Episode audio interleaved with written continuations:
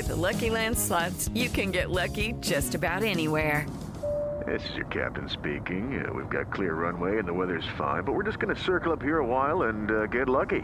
No, no, nothing like that. It's just these cash prizes add up quick. So I suggest you sit back, keep your tray table upright, and start getting lucky. Play for free at LuckyLandSlots.com. Are you feeling lucky? No purchase necessary. Void where prohibited by law. 18 plus terms and conditions apply. See website for details. As a longtime foreign correspondent, I've worked in lots of places, but nowhere as important to the world as China. I'm Jane Perlez, former Beijing bureau chief for the New York Times. Join me on my new podcast, Face Off US versus China, where I'll take you behind the scenes in the tumultuous US China relationship. Find Face Off wherever you get your podcasts.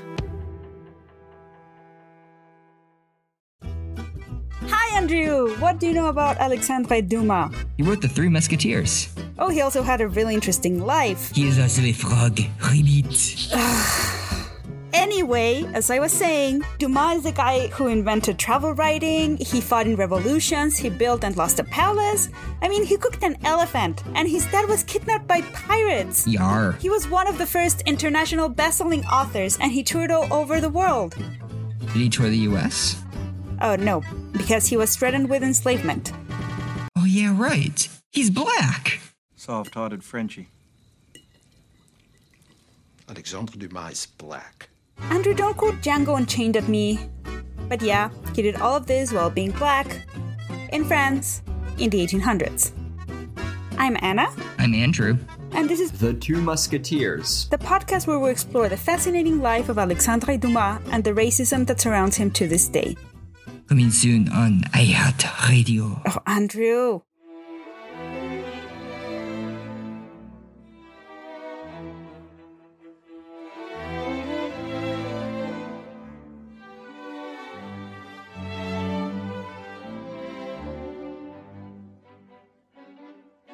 Welcome to Pax Britannica. Season 2, Episode 32 All's Fairfax in Love and War.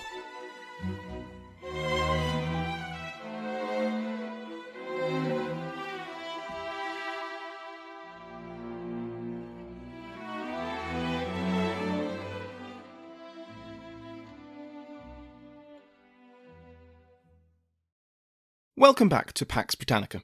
I'm your host, Samuel Hume. Last time, we looked at the way the First English Civil War will be fought. In an episode I definitely should have called Castle Crashers, we saw how garrison warfare became the main way of taking and holding territory. Everything, from ancient Roman walls and grand medieval castles to stone manor houses and village churches, could be used to project force into the surrounding area. We looked at why certain parts of England were more contested than others. Large population centres, with the craftsmen and manufacturing to raise and supply the armies, productive agricultural areas to feed the soldiers, and the transport and communications routes of rivers and roads and ports. We finished off last time with a hint that the English Civil War wasn't going to stay solely an English affair for much longer. Just like the Irish Rebellion, now better named the Irish Confederate Wars, the other two Stuart kingdoms are going to get involved in the conflict of the Third. The First English Civil War is about to fully become one of the Wars of the Three Kingdoms. But that's for later in 1643. When we last left the narrative, we covered the death of the Earl of Northampton at the Battle of Hopton Heath on the 19th of March 1643, after which Prince Rupert of the Rhine took command of his army. At the end of March, the Earl of Newcastle led 10,000 men out of York to try and capture the city of Leeds, which Sir Thomas Fairfax had captured for Parliament in January. But after a few days, it became clear to Newcastle that the city wouldn't be taken quickly or easily, and so he changed strategy. On the 2nd of April, Newcastle captured the town of Wakefield, and from there worked to drive out the parliamentary garrisons in the nearby areas. This put the Fairfaxes in a difficult position, as it left them more or less surrounded in the West Riding of Yorkshire. We'll return to them shortly. Down in the south, with the arrival of spring, Essex took his field army out on campaign. At the head of 19,000 men, the commander in chief of Parliament's armies besieged the town of Reading, to the west of London and to the south east of Oxford. After a 10 day siege, the town surrendered on the 26th. In the meantime, back up north, the Earl of Derby was defeated after an intense campaign against parliamentarians in Lancashire. After ambushing a much smaller force at Whalley Abbey, Derby was nevertheless driven off, and the remaining royalist strongholds in the county, such as Preston, soon fell to Parliament. Derby himself fled the island of Great Britain entirely, retreating across the Irish Sea to his feudal holding, the Isle of Man. Now, back to Sir Thomas Fairfax. Sir Thomas was screening the retreat of his father, Lord Ferdinando Fairfax, who was falling back from Selby towards Leeds. To divert Newcastle's attention, Sir Thomas attacked and captured the town of Tadcaster without much of a fight. The royalist garrison, massively outnumbered, fled. News of this got back to Newcastle, and he dispatched Lord Goring to go and deal with this annoying whippersnapper. Fairfax knew that Goring was on the way, but chose to stay in Tadcaster long enough to destroy whatever defences the Royalists had managed to raise before he left. But he waited too long. His men were still leaving the town from one end as Goring's men entered the other. Without waiting for his slower infantry, Goring took half his cavalry force, around 800 men, and charged after the parliamentarians. Fairfax then had to conduct a fighting retreat with his own severely outnumbered cavalry to allow his infantry to escape across the nearby river. He was successful at this, but once across the river and on to Seacroft Moor, things took a turn for the worse.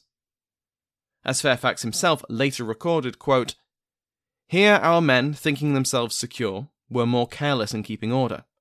And whilst their officers were getting them out of houses where they sought for drink, it being an extreme hot day, the enemy got another way as soon as we went into the moor. And when we had almost passed the plain, they seeing us in some disorder, charged both flank and rear. Fairfax's army was spread out, uncoordinated, exhausted, and distracted. In all, Lord Goring's cavalry killed at least 200 men and captured another 800. Lord Ferdinando's main army made it to Leeds without trouble, but it had cost a thousand men. Newcastle then went on to try and besiege the city of Leeds before giving up and capturing Wakefield instead. For the next two months, the Fairfaxes were in a very dangerous position. But then, the younger Fairfax proposed an offensive to take back the initiative and the town of Wakefield. Their scouts and spies indicated that Wakefield was only defended by a force of 800 to 900 men. It could be quickly and easily recovered, and force Newcastle to break off his campaign in the Midlands and return to Yorkshire. Agreeing with his son's plan, the elder Fairfax gave him command of about 1,500 men and sent him off to take Wakefield. They marched overnight, encountering and defeating a small royalist force en route, and arrived outside Wakefield by four in the morning. The Fairfaxes assumed that Wakefield was only held by, at most, 900 men. And you know what they say about assuming. As Fairfax's army approached Wakefield, and the garrison prepared to defend the town, he realised that his estimate was ever so slightly off. The defenders established a vanguard of at least 500 musketeers outside the town, which would have been more than half their number if parliamentary intelligence had been right it wasn't. In reality, Wakefield was garrisoned by more than 3,000 men, twice the number Fairfax commanded, and led by Lord Goring himself. But by the time Fairfax fully understood how outnumbered he was, it was too late, and he committed himself to the fight. Sir Thomas Fairfax led his outnumbered army from the front, and he won. Fairfax had not eked out a win. This wasn't a Pyrrhic victory. There's no splitting hairs about this, no debate about whether this was a tactical success but a strategic defeat, or vice versa. Fairfax's army, after a fierce fight, swept into the town of Wakefield. The parliamentarians captured more than 1,400 men. with Fairfax himself capturing a number of officers personally. The bulk of the cavalry managed to escape, which was a shame, but hardly detracts from the achievement of capturing almost your entire army's worth of enemy soldiers while outnumbered. The cherry on top? One of those 1,400 prisoners was Lord George Goring. In his biography of Fairfax, Ian Gentle states that no victory against such heavy odds was won by any other general during the whole Civil War. When he heard about the battle, Lord Fairfax described it as more of a miracle than a victory. And in this world of providence and divine intervention, he did not mean this as a figure of speech. Clearly, God had been on his son's side. But even with God on his side, Fairfax had no intention of keeping hold of Wakefield, and packed up all the supplies and his prisoners as quickly as he could before marching back to Leeds. He was wise to do so. News of the capture of Wakefield and the effective destruction of its large garrison reached Newcastle, and he ordered his army around and headed back to Yorkshire. Lord Fairfax pleaded for reinforcements from nearby allies as well as to London, but not much came from it. The Fairfaxes might have wondered whether they were going to be victims of their own success. They'd been enough of a thorn in the Earl of Newcastle's side to stop him aiding the king. But now they'd reacquired the attention of a competent general at the head of a large army, and no one was coming to help them.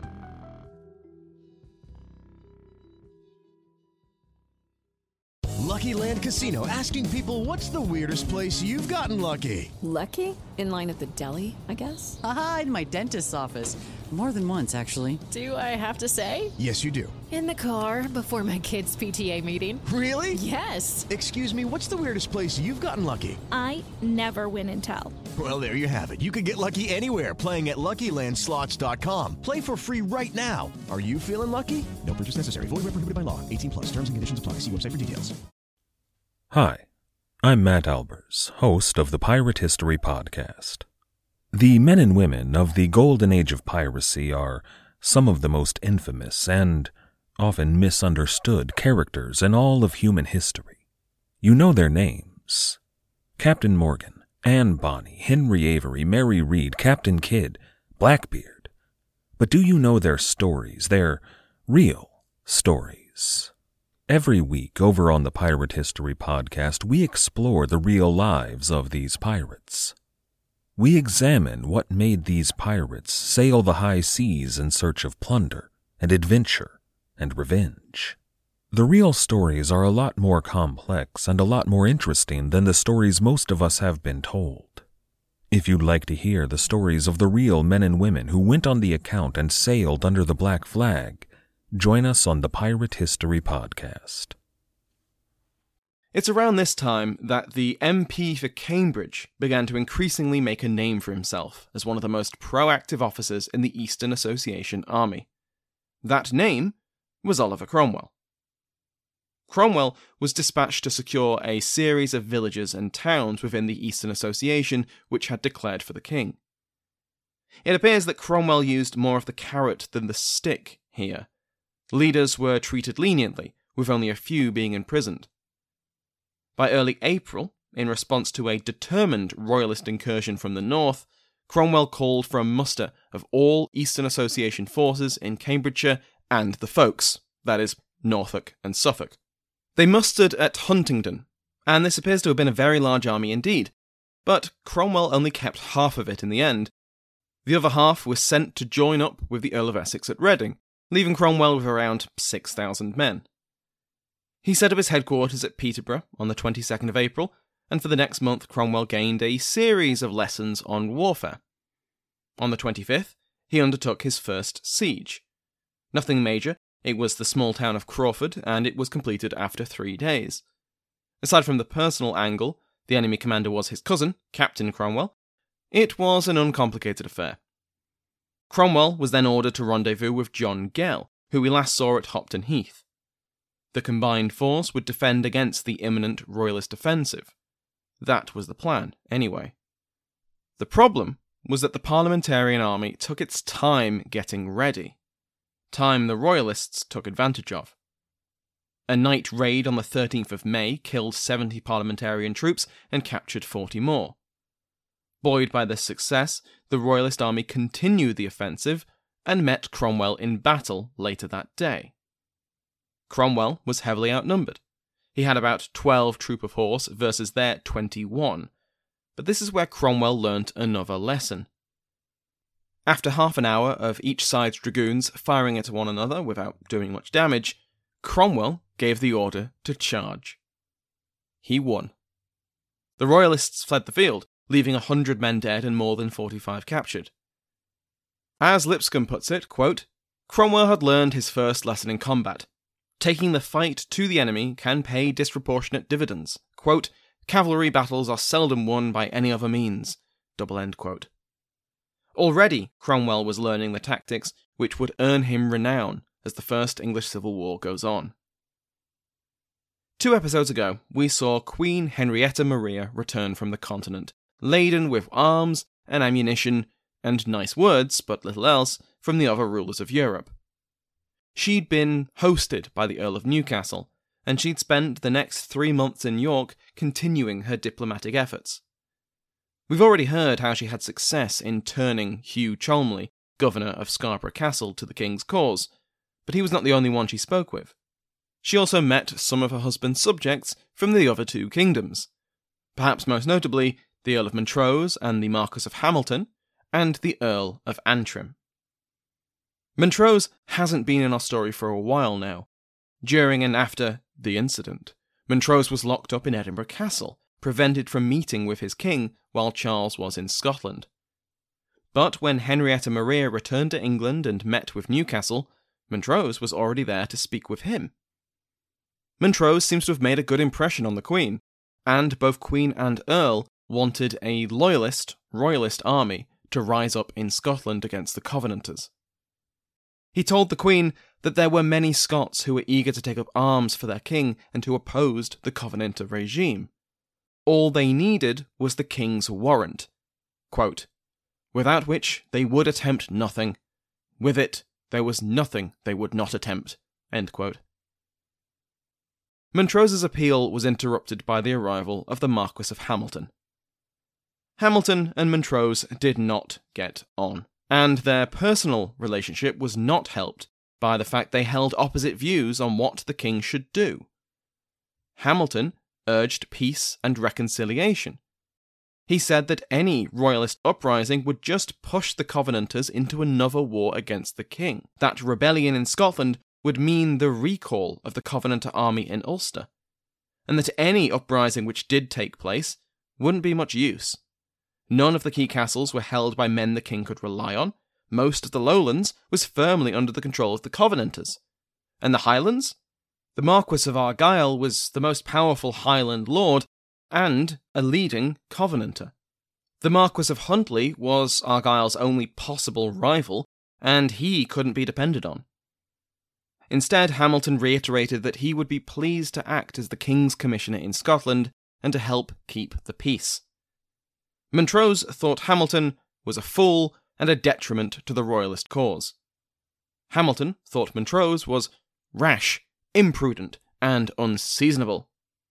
As Edward Cowan puts it in his biography of Montrose, so long as the king's cause depended upon the leadership of Hamilton, it would be deprived of the wholeheartedly active allegiance of Montrose. The king's trust and support for Hamilton was made clear to all when, in April 1643, the Marquis of Hamilton became the Duke of Hamilton. Montrose seethed.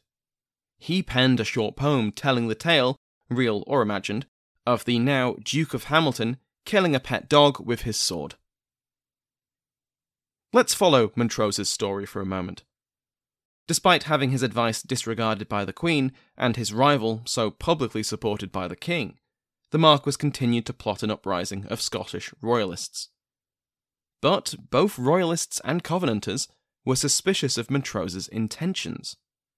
Other royalist Scots, like the Viscount Aboyne and the Earl of Nithsdale, feared the Marquis was wavering in his resolve. The Covenanters correctly suspected that Montrose was actively planning to undermine them. On the 31st of May, the Royalist Earl of Antrim was captured by Major General Robert Monro, the Covenanter commander in Ulster. This was the second time Antrim had been captured by Monro. On his person were a number of personal papers, letters, and documents which revealed a wide ranging royalist conspiracy against the Covenanter government, formulated clearly after discussions with the Queen and several Scottish nobles at York. Interrogations of Antrim and two of his servants supported this evidence. The conspiracy? A ship loaded with ammunition and supplies was to sail from Ulster to the northern coast of Scotland. These supplies would be used to arm the Gordons and the MacDonalds, the clans of the Marquess of Huntly and the Earl of Antrim, respectively. A second ship would sail to Cumbria and supply the Earl of Nithsdale. Montrose and, according to one source, Hamilton were both implicated in the plot, but the conspiracy came to nothing. Clearly, something was planned. And spooked by the apparently wide membership of the plot, but aware that Montrose had been publicly spurned by the king, the Covenanters reached out to Montrose in June. The Marquis of Argyll, one of the de facto leaders of Scotland at the time, sent Montrose an offer a commission in the Covenanter army, and the forgiveness of any quote unquote past demeanours. What's a little light sedition among friends, eh? It wasn't a bad idea. It was even quite likely that Montrose would take the offer. He hated Hamilton, and the king seemed to back Hamilton to the hilt. He wasn't personally close to any of the other leading royalists. And he'd served the Covenanter cause on the battlefield already, most notably at Aberdeen and the Battle of the Brig o' Dee. As a quick aside, I attended a talk by one of my PhD colleagues, Kirsty Haslam, not too long ago. She was giving a very interesting paper on the artillery maintained by the Royal Borough of Aberdeen during this period, and I learned that Aberdeen still held a decent number of cannon up until the Bishops' Wars. If you recall the Battle of the Brig o' Dee, Montrose bombarded the Aberdonians with artillery, but they never fired back. At this talk, I asked why they didn't. The answer? Because Montrose was bombarding them with their own artillery. He'd come through a few weeks before and requisitioned all their cannons, and he still had most of them when he returned north to help the Earl Marischal deal with Aboyne. I thought that was a great little detail that I wanted to pass on. Anyway, Argyll sent the offer, and two Covenanter commissioners were dispatched to meet with Montrose and see what he thought. They came with an extra offer to sweeten the deal the discharge of all of his debts, and the position of not just a commission, but as second in command to Alexander Leslie, Earl of Leven and Lord General of the Covenanter Army. It was quite a generous offer, but Montrose politely declined on the grounds of his conscience. A matter of conscience, you say? Well, that's a job for a minister. The Covenanters sent in the big guns. Alexander Henderson, one of the most respected and influential leaders of the Covenanter movement. Between him and Johnston of Warriston, they basically wrote the National Covenant. Montrose liked and respected Henderson, and Henderson told him that he had come on his own initiative. But Montrose had been told by one of the earlier commissioners that Henderson had been sent by the Committee of Estates. This was, as Cowan puts it, a loophole. Montrose had caught the minister in a lie. And so he listened politely to Henderson's case, and Henderson confirmed the Covenanter plan to send an army into England once again to fight the king and aid the London Parliament. Once the minister had confessed, Montrose insisted that he would not accept the offer unless the truth behind Henderson's arrival was explained. To me, this does seem to be Montrose latching onto an excuse not to accept the offer, because apparently Henderson's explanation was not enough. Montrose sent a letter to the Covenanter commissioners rejecting their offer. From here on, Montrose and the Covenanters were irreconcilable. At this point, Montrose sent a warning to the king, and I have to think that at least a small part of him was smug. Obviously, this was a terrible turn of events. A Scottish invasion would seriously jeopardise the king's cause, it put Montrose and his followers in very real danger. But he'd been right, and Hamilton had been wrong. and that must have been something of a silver lining. We'll cover the ramifications of this next time. Thank you to my House of Lords, including but not limited to the King's favourite Mike Sanders, Bill, Duke of Bristol, David Braswell, Duke of Bracewell, Sue Bremner, Duchess of Wellington, Alan Goldstein, Marquis of Southampton, Brent Sitz, Marquis of Queensberry, Christopher Grogan, Earl of Oxford, and Angus Wilson, Earl of Dunbar. They are joined by John, Viscount Bell.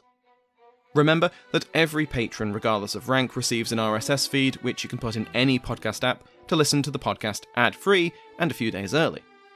Thank you to everyone who has supported me on Patreon, left a review, or told a friend about the podcast. All of this supports me in one way or another. Thank you to Sounds Like an Earful for the interval music in today's episode, to my entire House of Lords, and to you for listening.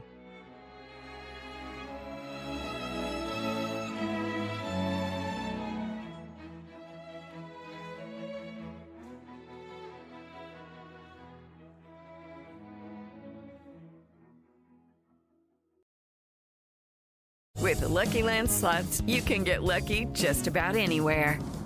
This is your captain speaking. Uh, we've got clear runway and the weather's fine, but we're just going to circle up here a while and uh, get lucky. No, no, nothing like that. It's just these cash prizes add up quick. So I suggest you sit back, keep your tray table upright, and start getting lucky.